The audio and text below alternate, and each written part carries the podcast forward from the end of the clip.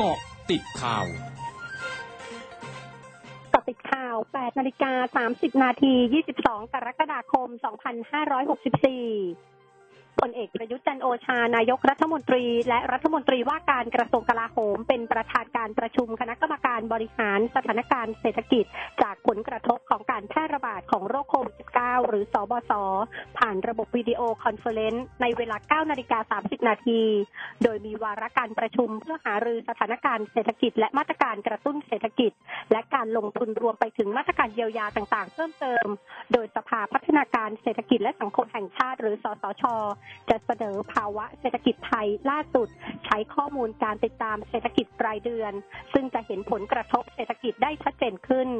ส่วนการท่องเที่ยวแห่งประเทศไทยจะรายงานข้อมูลการเปิดประเทศเพื่อกระตุ้นการท่องเที่ยว ซึ่งได้ดำเนินการใน 2 พื้นที่ คือภูเก็ตแซนด์บ็อกซ์และสมุยพลัสโมเดล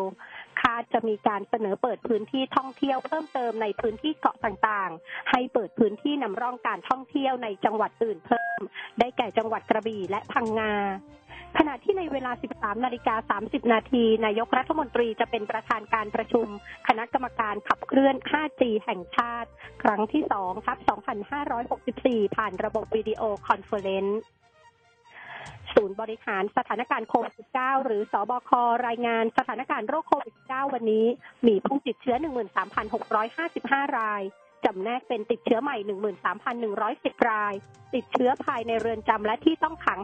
545 ราย หายป่วยเพิ่ม 7,921 ราย เสียชีวิตเพิ่ม 87 รายทำให้มียอดผู้ป่วยสะสมทั้งหมด 453,132 ราย เสียชีวิตสะสม 3,697 ราย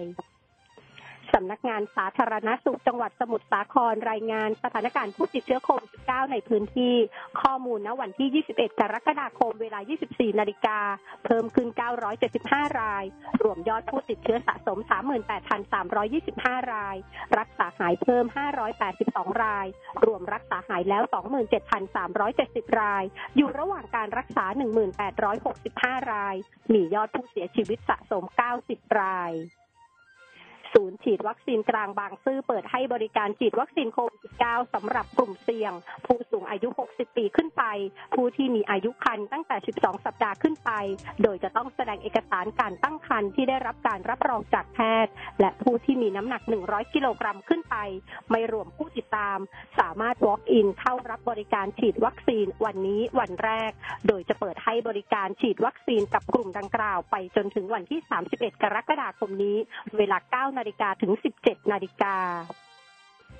กรมอุตุนิยมวิทยาออกประกาศเตือนฉบับที่ 12 ว่าพายุโซนร้อนเจิมปากาบริเวณเขตปกครองตนเองกวางสีจ้วงประเทศจีน มีความเร็วลมสูงสุดไกลศูนย์กลางประมาณ 65 กิโลเมตรต่อชั่วโมง มีทิศทางการเคลื่อนตัวไปทางทิศตะวันตกอย่างช้าๆคาดว่าจะอ่อนกำลังลงตามลำดับ โดยพายุนี้ไม่ส่งผลกระทบโดยตรงต่อประเทศไทย ทั้งนี้มรสุมตะวันตกเฉียงใต้ที่พัดปกคลุมทะเลอันดามันภาคใต้และอ่าวไทยมีกำลังแรงทำให้คลื่นลมบริเวณทะเลอันดามันตอนบน ตั้งแต่จังหวัดพังงาขึ้นไปมีคลื่นสูง 2-3 เมตร บริเวณที่มีฝนฟ้าขนองคลื่นสูงมากกว่า 3 เมตร ขอให้ชาวเรือในบริเวณดังกล่าวเดินเรือด้วยความระมัดระวัง และเรือเล็กควรงดออกจากฝั่งในระยะนี้ แฟรงกี้ชานผู้สื่อข่าวบรูไนเผยผ่านรายการ Good Morning อาเซียนทางคลื่นข่าว m c o t News FM 100.5 ว่า ขณะนี้บรูไนไม่มีการติดเชื้อโควิด -19 ภายในประเทศเป็นเวลา 442 วัน แต่ยังมีผู้ติดเชื้อที่เดินทางมาจากต่างประเทศ ส่วนใหญ่เป็นผู้เดินทางมาจากประเทศอินโดนีเซียทั้งนี้ประชากรร้อยละ 25.7 ของประเทศได้รับวัคซีนโควิด -19 อย่างน้อย 1 โดส และมีร้อยละ 4.6 ได้รับวัคซีนครบ 2 โดส เจ้าหน้าที่ในมณฑลเหอหนานทางตอนกลางของจีนเผยวานนี้มีผู้เสียชีวิต 25 รายจากการเกิดฝนตกหนักสุดในรอบ 1,000 ปี